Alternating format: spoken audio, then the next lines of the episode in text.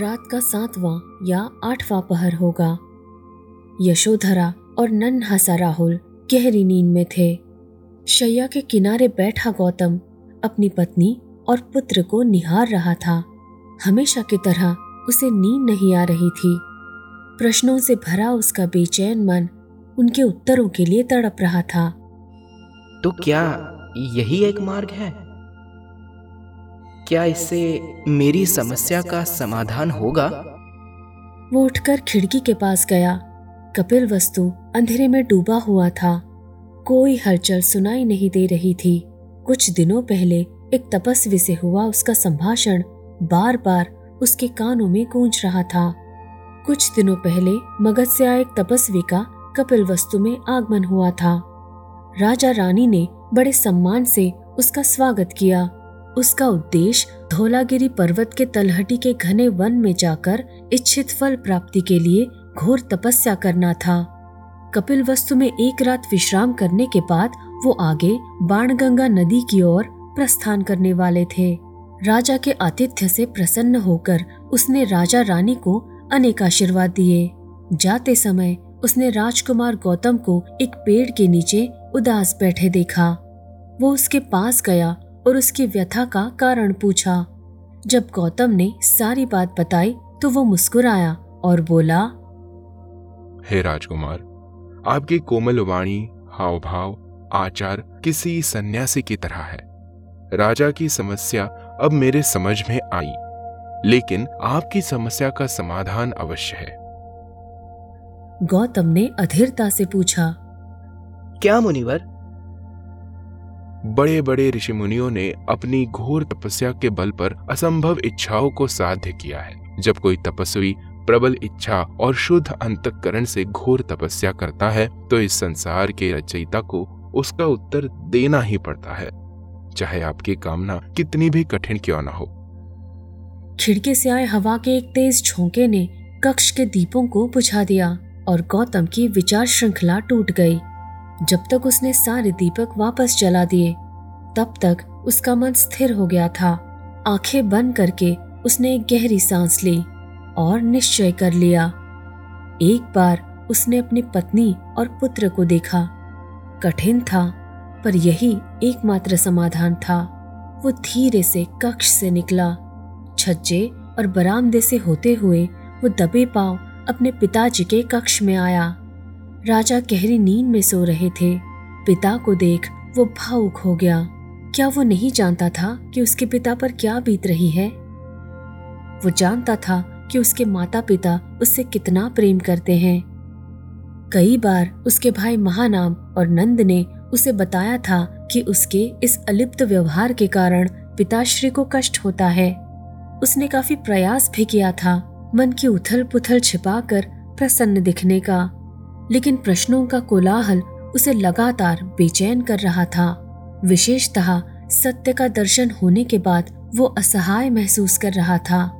उसके कोमल मन को लोगों की पीड़ा सहन नहीं हो पा रही थी।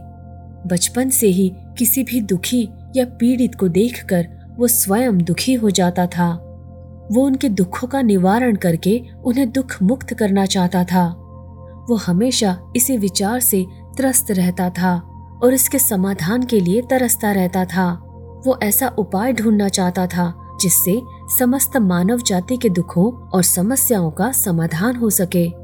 भले ही उसकी खोज में उसका सारा जीवन निकल जाए। समय घंटे की ध्वनि से उसका फिर विचार चक्र टूट गया। उसने देखा कि उसके पिता शांति से सो रहे हैं। उसने पिताजी के चरण छूकर उन्हें प्रणाम किया और धीरे से वहाँ से निकलकर वो सीधे अपने सारथी छन्न के कक्ष में गया और उसे अपने घोड़े कंठक को तुरंत लेकर महल के बाहर प्रतीक्षा करने को कहा। भोर होने से पहले बिना किसी को पता चले गौतम महल के बाहर निकला। दूर एक पेड़ के नीचे छन्न राजकुमार की प्रतीक्षा कर रहा था। इतनी रात राजकुमार कहाँ जा रहे हैं, ये उसे समझ नहीं आ रहा था।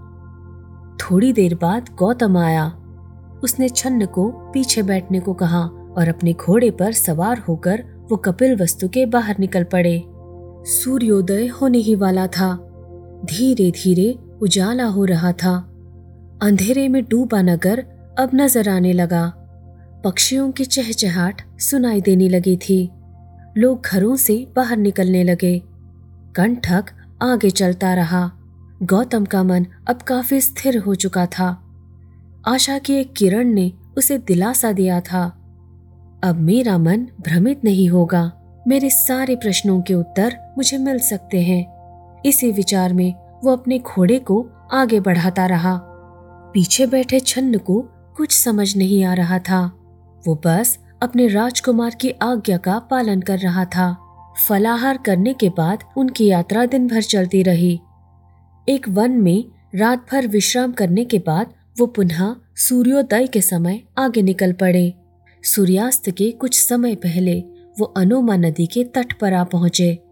गौतम ने घोड़े को वहीं रोक दिया और छन्न को उसे पानी पिलाने को कहा। छन्न कंठक को लेकर नदी के पास गया। लंबी यात्रा से उसे भी प्यास लगी थी। पानी पीकर उसे तरोताजा महसूस होने लगा। अब आगे की यात्रा के लिए वो तैयार था।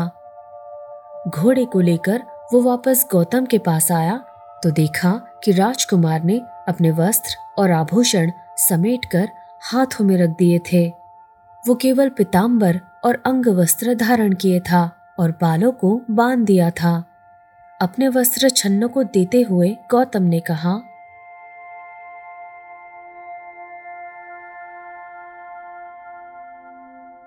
मेरे प्रिय छन्ना, ये वस्त्र और आभूषण वापस लेकर जाओ। मेरे प्रिय माता पिता से कहना कि उनका गौतम अब राजकुमार नहीं, एक सन्यासी बन चुका है। ज्ञान के खोज में वो तप करने निकल पड़ा है। अब उसका कोई एक निश्चित निवास नहीं है, इसलिए उसकी खोज करना व्यर्थ है। मेरे कारण उन्होंने बहुत कुछ सहा है और इसके लिए उनका पुत्र उनसे क्षमा माँगता है, उनसे कहना कि मैं उनके अपार प्रेम और स्नेह के लिए सदैव उनका आभारी रहूँगा और उनका स्मरण हमेशा मेरे मन में रहेगा। इस जन्म में मैं यशोधरा का दोषी हूँ, लेकिन मुझे आशा है कि उसका दयालु हृदय मुझे क्षमा कर देगा। मुझे अपने पुत्र राहुल की चिंता नहीं है, वो अपनी स्नेहशील माँ और सुविज्ञ दादा दादी की छाया में बड़ा होगा। और उनकी सभी आशा और अपेक्षाओं को पूरा करेगा।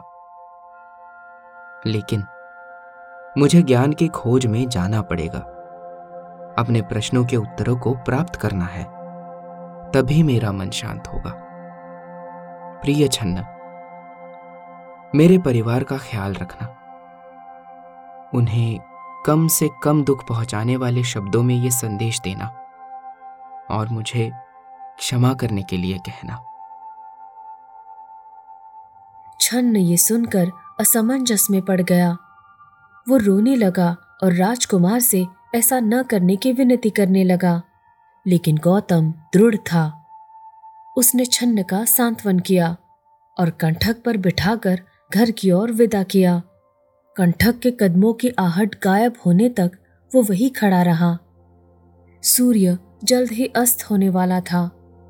सामने अनोमा नदी बह रही थी।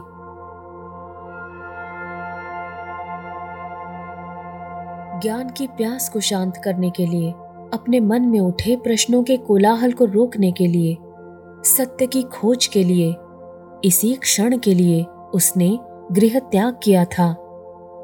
वो इस संसार में अब अकेला रह गया था। वो प्रेम और स्नेह के बंधनों को छोड़कर आया था। अब उसे इस कठिन रास्ते पर अकेले ही चलना था। वो पहले कभी इस तरह अकेले कहीं नहीं गया था। उसके साथ हमेशा सुरक्षा के लिए सैनिक रहा करते थे। लेकिन आज उसका दृढ़ संकल्प उसके डर पर हावी हो गया था। उसने एक गहरी सांस ली और वो आगे बढ़ने लगा।